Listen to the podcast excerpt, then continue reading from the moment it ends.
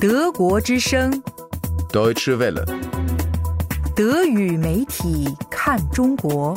Presseschau.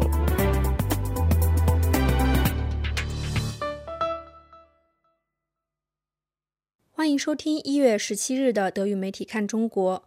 法兰克福汇报周三关注电动汽车行业的弊端，在其金融版发表署名文章《中国领先》。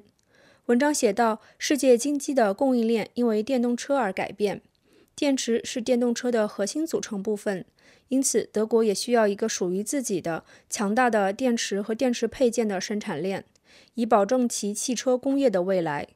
但是以原料钴为例，就不难看出问题在哪儿。目前，刚果是全世界最大的钴生产国，但是其开采方式中至少部分是德国完全无法接受的。文章继续指出，中国将被开采的大部分钴用于再加工，也是在德国根本不会接受的条件下进行的。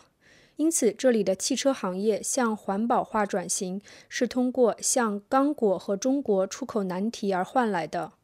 与此同时，德国汽车工业将依赖于那些不像德国这么审慎对待社会和经济标准的国家，这不应该是事情的意义所在。如果能在下订单时提出减少有关弊端的要求，那就再好不过了。世界报周二则将目光投向了中国的雾霾问题，在其政治版发表署名文章《洁净空气的童话》。文章在开头写道：“空气干冷而洁净，天空浩蓝，阳光普照。”过去五个星期里，北京居民享受到了老人们儿时记忆中的冬日。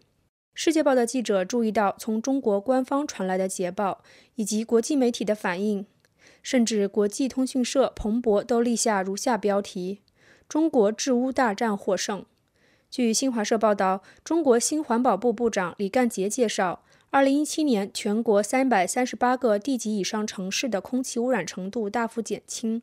李干杰还用“前所未有”形容这五年中国对环境污染治理的力度之大。文章笔锋一转，环保部长高兴得太早了。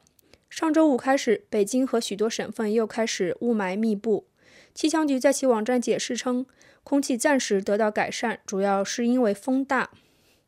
现在雾霾全市回归，北京的三个零市，包括河北省会石家庄，因为有害健康的雾霾拉响了红色警报。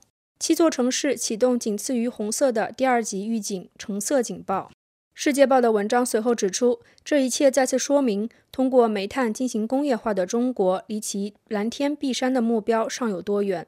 中国非政府环保机构绿家园志愿者的创始人汪永成向世界报表示，中国可以通过其指令型经济，先于其他国家完成很多事情，但是不能靠指令创造奇迹。他认为，中国政府的努力虽然值得表扬，但是真正发生改变还需要时间。